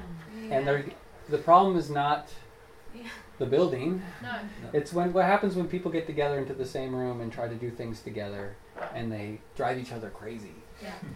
And you have to work through that, whether it's a big community or a small community, you're meeting in a church building or in a living room. And so I'm, I'm, I'm of the school that like, well, it's, it's going to be tricky. The only way you're going to have like the perfect is if you're kind of doing it by yourself or with only the people you let in, and you get to call the shots.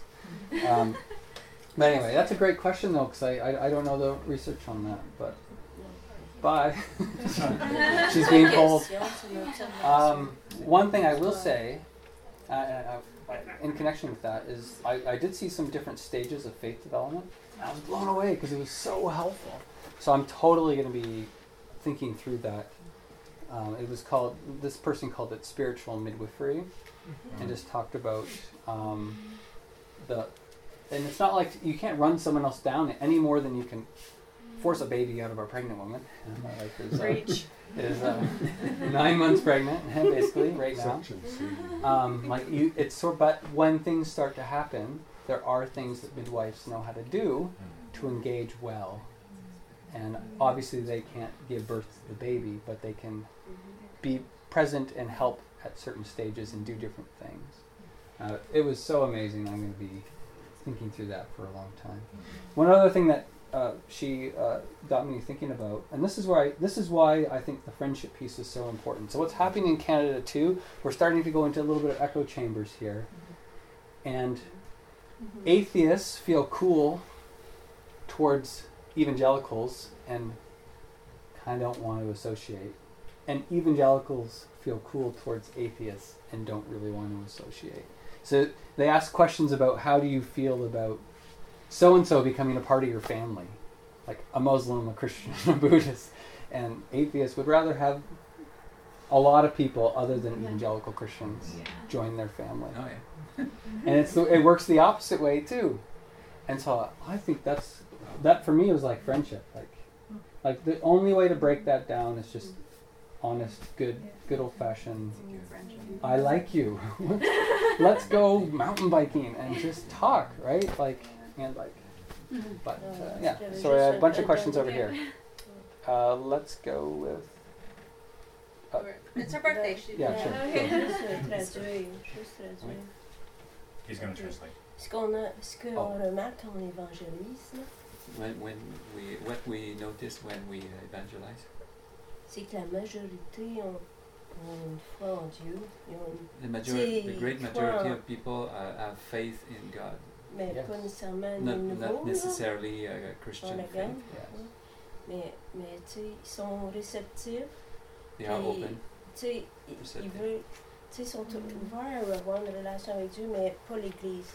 Yeah, that's it. They, they, they are open to have a relationship with God or something spiritual, but Yeah. not with a group of people, not a church. Là, on Yes. de Québec. they, in Quebec, In and Québec, Yeah. cause, euh, people are afraid of the, the word mm. church. À cause du, de, des Catholic Church, avec, tu sais, qui ont été trop blessés, puis Ouais, trop, euh, the- the- uh, puis c'est ça qu'on remarque. yeah, the eighty percent of people saying we are Catholic and Yeah. not going to church That's right. are Yeah. afraid of the church and mm, they, À cause yeah, du, du background, là, tu euh, because of the back the background. Yeah. Yeah. And that their, their parents, the gap between the, Alors, je the pense new que, generation and, and their parents. et je pense qu'il y a pas mal de, plus de chrétiens dehors que dans l'Église. There are more much uh, I think. more Christians outside of the church Yes, than yeah. in the church. Euh, Huh. Non, hmm. d'accord. so be I would love to sit and talk and Mm. hear what what what could be done. Like what are what are what are creative churches doing to engage that? We are here to Parce qu'il find a Yeah. solution. Non, mais- I've given you all. Come Il y a on. le- le point qui existe, Yeah. prie Dieu. Most people say that they, they Pray. pray God, Yeah. Yeah. but they, they don't attend to Mhm. any church. Yeah. Very interesting. Yeah. Um, yeah, I think just to touch on your point around the friendship thing, I think, and I'm from Vancouver, and one of the big recent study, and they did a follow-up study from Vancouver Foundation, which is the largest foundation in BC, um, is that the number one issue, and Vancouver has many, like housing is top, transportation is top, but it's actually loneliness. Yes. And I actually really think, and there's lots of follow-up mm-hmm. research done after this big, huge survey, and I, it's very true, and I, it's not just BC and Vancouver, it's I'm sure across Canada. So this Yeah. sense of loneliness and lack of community. So when I think about church, especially the, the client of church, I actually really think like it's really important then to re-examine for people who are in church and from Yeah. community, like how do we actually build and welcoming community and not just a church building, but actually create Yeah. connections for people who are very lonely. Yeah. And and the second part that come into me, and this is part like I work in the church too, but uh, and the statistic you said was super interesting around immigrants, like and Yeah. immigration, how that affects like religion Yeah. um, especially at this time in Canada when there's still lots of immigrants, but a lot more refugees coming in too, and I work with a number of them too. How does that affect, especially,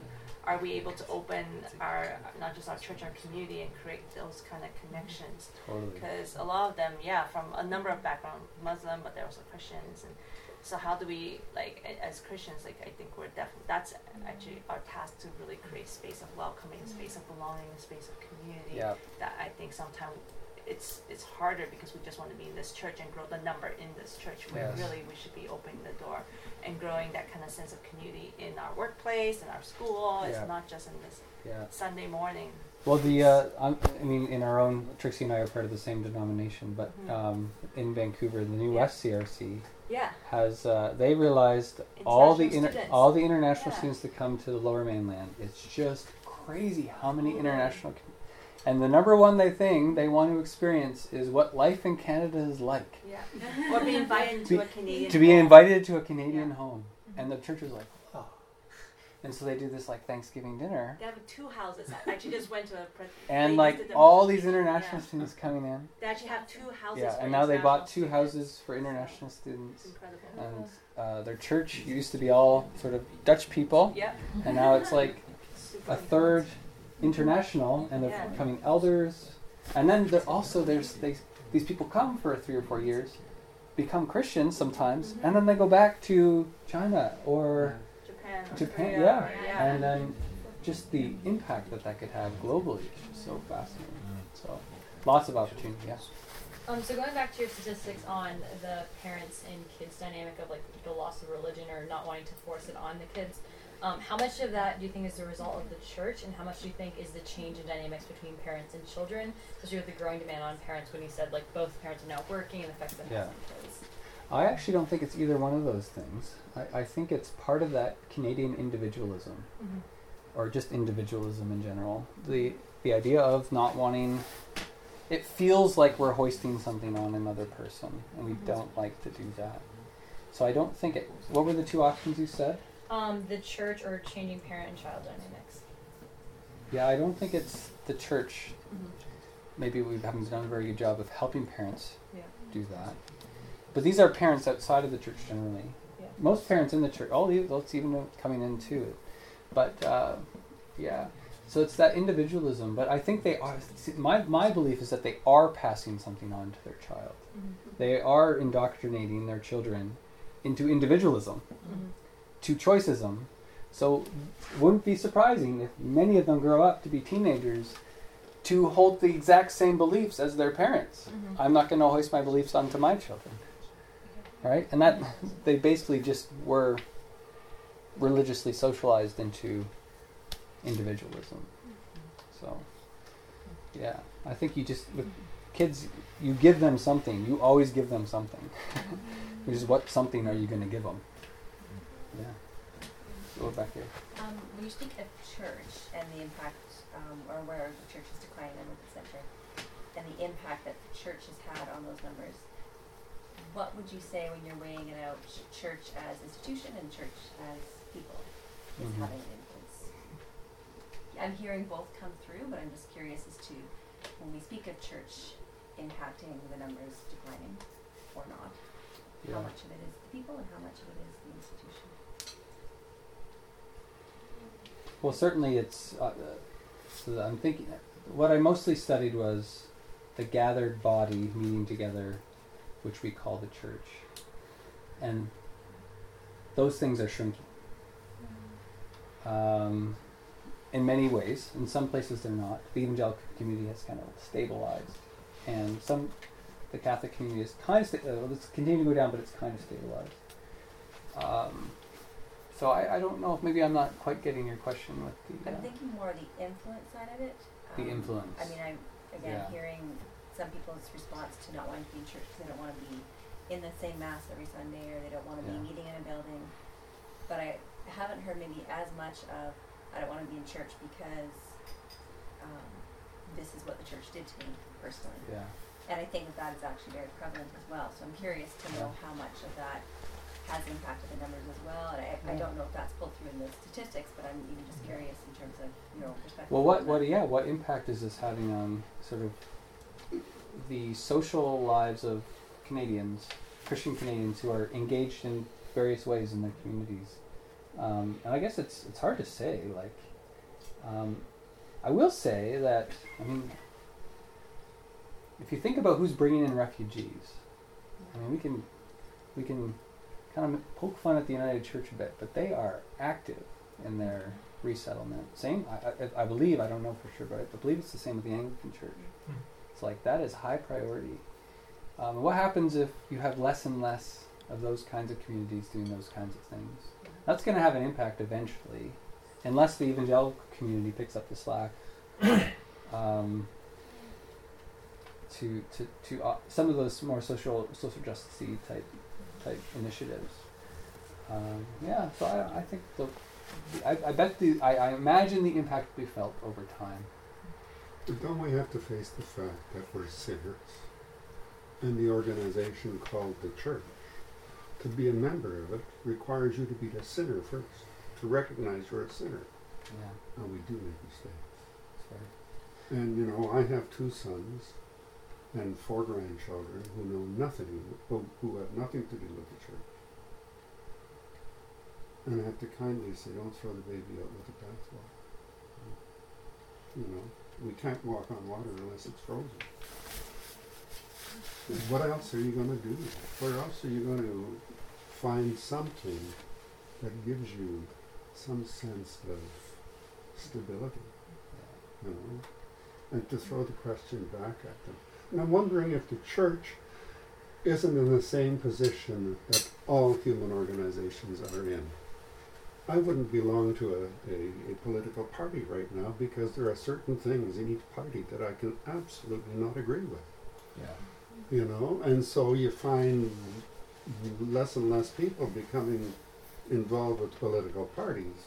But who's running the country? Mm-hmm. You know? And I think that's happened in the US as well. Mm-hmm. You know, that you're this allegiance. And I also think within the church, you know, I mean, you know, we go to the same church, brother, and we have uh, confessions that I can't underwrite, and they're 400 years old. It's not just the Heidelberg Catechism, Five eh? Five hundred. 500. Yeah. However, for you who belong to that Mennonite Anabaptist side of things, we have a confession that says Yeah. we don't like you. that was written 500 years ago. Yeah. Those. You know, and now we gotta we gotta come to terms with that. And young folks are saying if you're not gonna come to terms with it, forget it. So then who runs the church? What you know, and when our church, and you know, when it comes to getting office bearers, you know, there's only as many whose arms are twisted a little bit as the vacancies. You know. Yeah. And that's also a commentary of where we're at. Yeah. The, the You volunteerism is. Yeah. Yeah. Yeah. Yeah. I'm So- sorry. I, I did I answer your question? I think so. I th- again, I think it's a, a complex question, and I, I'm, I wonder what it has in terms of inputs to the growth of the church. When we talk about, he said, developing a church program or whatever, t- probably is not going to bring people in. It's because it maybe isn't just that it's the church building; it's the people in a church building that have also turned them off. So Yes. it's it's quite a, a complex thing to try and figure out, but to just to recognize that both do play a part. Yeah. Um, it's not so much about we just Mhm. need to build a new building or not meet in a building. It's also about how are we changing ourselves as people again back to really following after Christ and Yeah. having that what's coming through when we are evangelizing or not evangelizing, like how we are choosing to share the gospel. That that's what needs to come through. Yeah. Thank you. Clark, you can shut this down whenever you want. I, I, people hands keep going up, so uh, sorry, I had I don't know when. Uh, I'll Five let you. minutes. I'll let you get that. Five thing. minutes. So I did I see one over here too? Maybe I'll She go. can go. You. you. Thank you. Um, no, I was just actually my question was kind of related. Is if we know, like, how much do we know about why people are leaving the church? Like, what's the research thing about that? Because my fear is like, okay, we have statistics. People are they've they've just disappeared. They've gone out the back Right. door. But have we actually had conversations with those people of why they went out the Yeah. back door? And I think, for example, with myself, I've gone out the back door a number of Mhm. times. Fortunately, God brought me to a different front door that was more in line with my needs. But very few times have people ever reached out Mhm. to figure out why I Mhm. left. Or I mean, Mhm. it's not just me. It's like all those people you just mentioned. Is Yeah. and I'm equally as guilty. Are we actually calling people Yeah. when they leave to check in? Hey, how are you doing? Like, what's going on? And Yeah. at least because I, I feel like a lot of those people probably want to be reached. They probably want Yeah. someone to ask how they're doing, and it's kind of like Trixie was saying with the connection piece and the loneliness piece. People don't even know you're there, or they don't, or if you're going through something that's hard, and people aren't really being the church, then it doesn't really make you want to go to church Yeah. um, which I think brings up a whole nother slew of issues that we've kind of talked about here at L'Abri is just, you know, like there are a lot of different issues that are hard or that aren't mainstream in the church, and so maybe one church is good with kids, so then all the people, kids are, you know, Exactly. but then Yeah. what do you do with all the other issues of grieving and death and all the other stuff that people go to and then end up leaving because they feel unloved? Yeah. You know, I was as, as you're talking, I'm just, I was like, I have heard these before. And I think I even wrote down a list of why people leave, oh, good. um, ba- based on Joel Thiessen's research.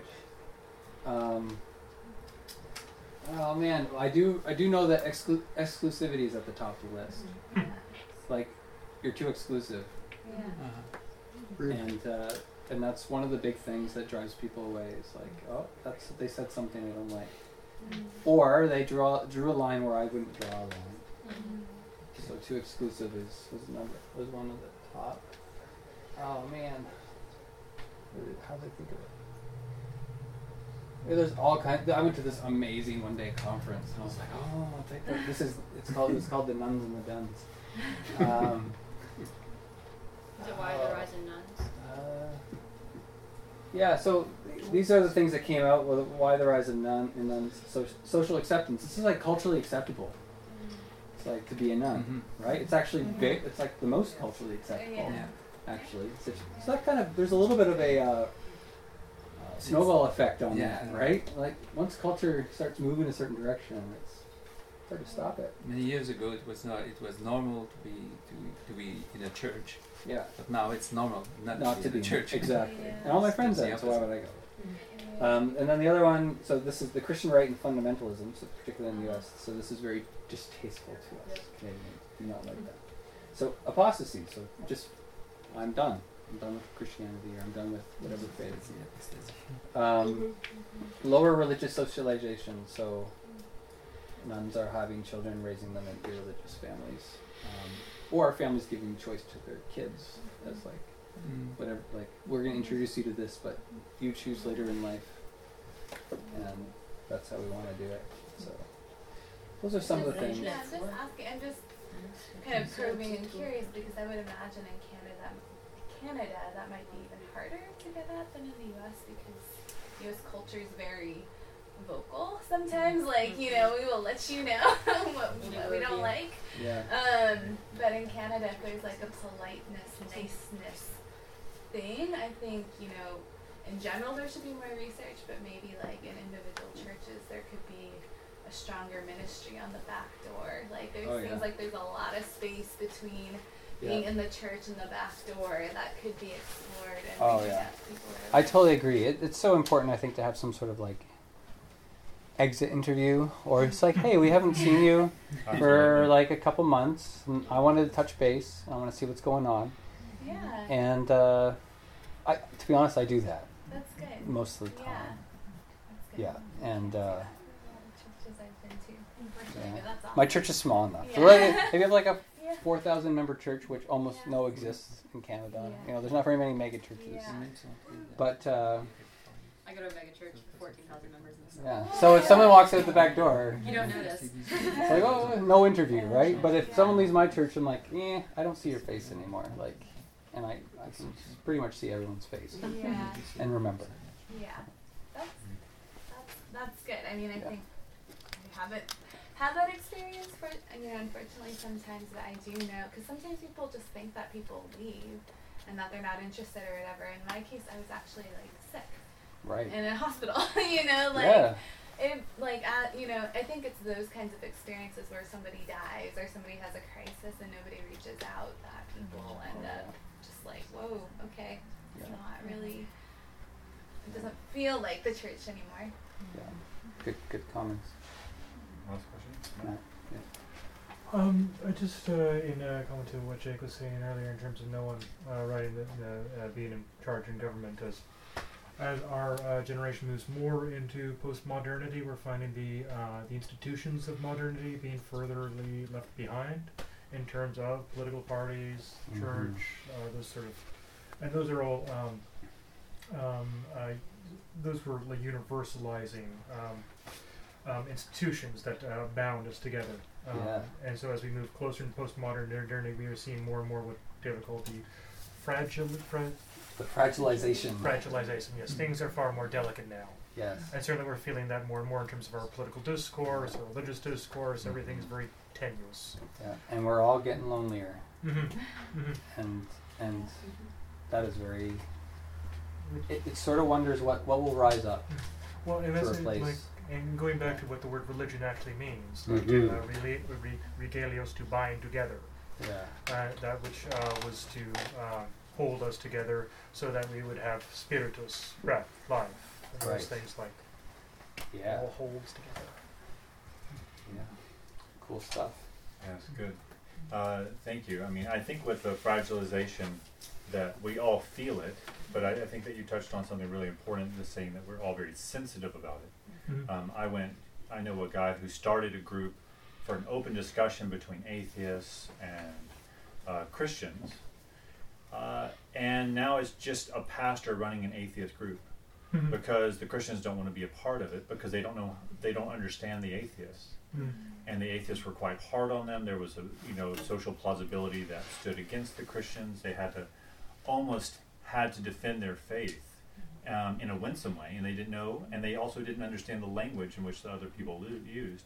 And so Mhm. my point is this fragilization. We're all very sensitive, but we're not using the same language. Mhm. But I think that this lecture is a good call for us to say, look, you know, this Christian affiliation is a small minority, at least actively.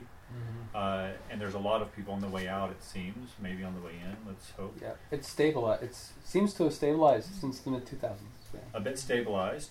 Yeah, Uh, but at I think that the number. church needs to look, Yeah. as you've been doing, I think that not only what you've been talking about, calling us to, but also what you've been embodying is let's look at the culture around us and start learning the language around us. Mhm. Start reading books that we might disagree with, for Mhm. heaven's sake. Mhm. Uh, might read news articles that aren't typically on our news feed, so that we might understand the other. So that if we want to, to communicate the gospel to all people, Mhm. let's do so in a way that they might understand. Mhm. Anyway, I just want to say thank you. Yeah, you're welcome. It's been fun.